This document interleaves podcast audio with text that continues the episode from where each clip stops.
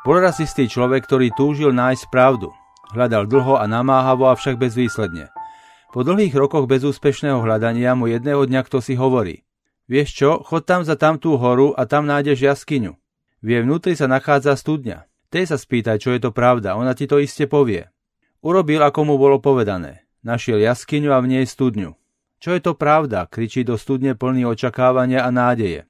Z hĺbky studne počuje slova.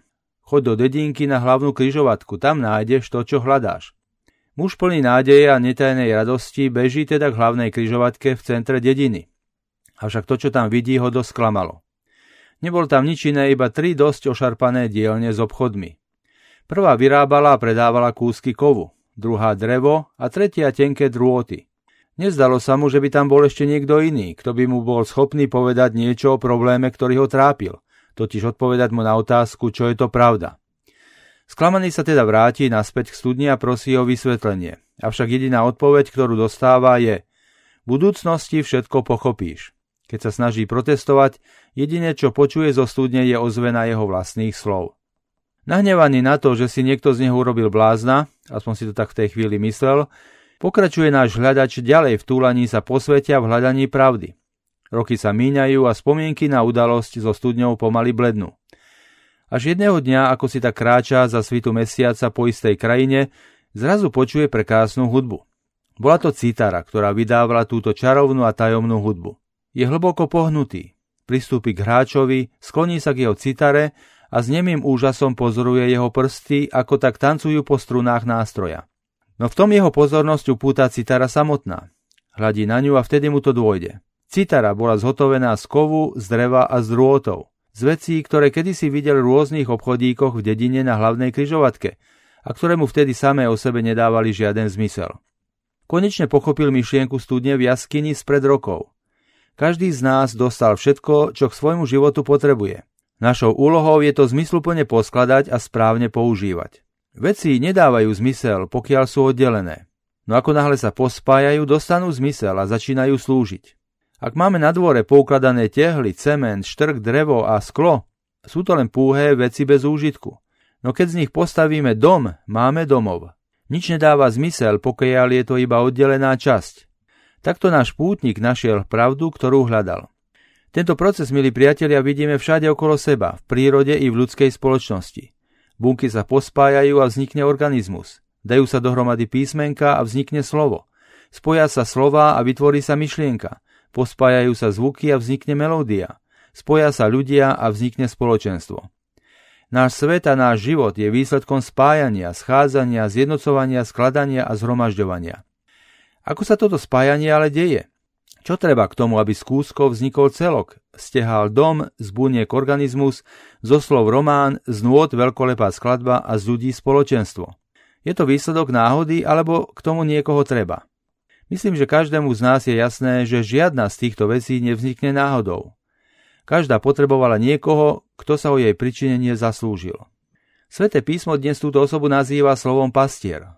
V prvom čítaní prorok Jeremiáš kritizuje zlých vodcov ľudu, ktorí ako zlí pastieri nevočia rozháňajú stádo oviec, ktoré pasie Boh.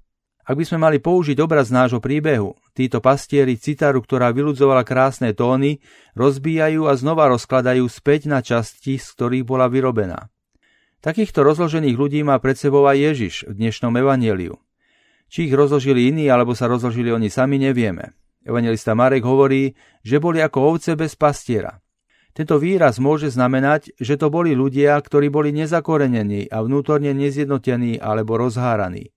A Ježiš sa ich ujme. Ujme sa ich, aby z nich, ako to dnes hovorí svätý Pavol, urobil jedno. Ježiš sa pre nich stáva pastierom, ktorý ich vnútorne a medzi sebou navzájom zjednocuje. Biblické texty dnešnej nedele nás, milí priatelia, učia dôležitým lekciám. Prvou je, že základným stavom každého človeka, ktorý prichádza na tento svet, je vnútorná nerozvinutosť a preto náš život je o seba objavovaní a hľadaní svojho povolania. Máme v sebe stavebný materiál, ktorý sme nikdy nepochopili, na čo je. Máme v sebe aj drôt, aj kov, aj drevo a pritom nás nikdy nenapadne, že by sme z týchto vecí mohli poskladať citaru. Mnohí sa rodia s obrovskými darmi vo svojom vnútri, ktoré však nikdy nerozvinú. Na to, aby sa tak stalo, však potrebujeme pastiera, teda niekoho, kto nám s tým pomôže. Kto je ten pastier a kde ho hľadať? Niektorí myslia, že týmto pastierom je naše vnútro. Tak ako máme v sebe stavebný materiál, tak máme v sebe aj staviteľa. Treba ho len prebudiť a ho počúvať. Toto je veľká pravda, avšak iba čiastočná. Je pravda, že každý z nás má v sebe istý vnútorný princíp, pastiera, ktorý nás je schopný na našej ceste životom viesť. Lenže tento pastier nie je nezávislý a neomilný. Pastier v našom vnútri musí byť napojený a formovaný podľa vyšších princípov, inak nás nebude viesť dobre. Bude spájať aj veci, ktoré sú nespojiteľné a namiesto harmónie v našom vnútri nastane rozklad. Existuje jedna psychologická škola, ktorá bola veľmi populárna hlavne koncom 60. rokov. Nazýva sa Na človeka nasmerovaná terapia a jej autorom je humanistický psycholog Carl Rogers. Aj keď je nemožno poprieť dobrú snahu a občas aj dobré výsledky, jej základ je veľmi nebezpečný. Táto terapia má na svedomí mnoho zničených ľudských charakterov, ba dokonca i reholných komunít. Podstata tejto terapie spočíva v tom, že terapeut sa snaží svojho klienta viesť k tomu, aby v sebe prebudil a pomenoval svoje vnútorné túžby a želania a za týmito potom šiel. Terapeut tieto túžby nehodnotí, všetkých pokladá za správne. To však je, ako vieme, vo svojej podstate veľký blud. Človek predsa nemôže ísť za všetkým, čo v sebe cíti. A tu sa dostávame k ďalšej lekcii dnešného Božieho slova. Pastier v našom vnútri musí byť formovaný a zjednotený s pastierom najvyšším, našim tvorcom a stvoriteľom, Bohom. Iba On vie, čo nám slúži a čo nás zabíja, čo spolu súvisí a čo nás rozkladá. Ako hovorí dnes žalmista, Pán je môj pastier a preto mi nič nechýba. Milí priatelia, želám vám požehnanú nedeľu.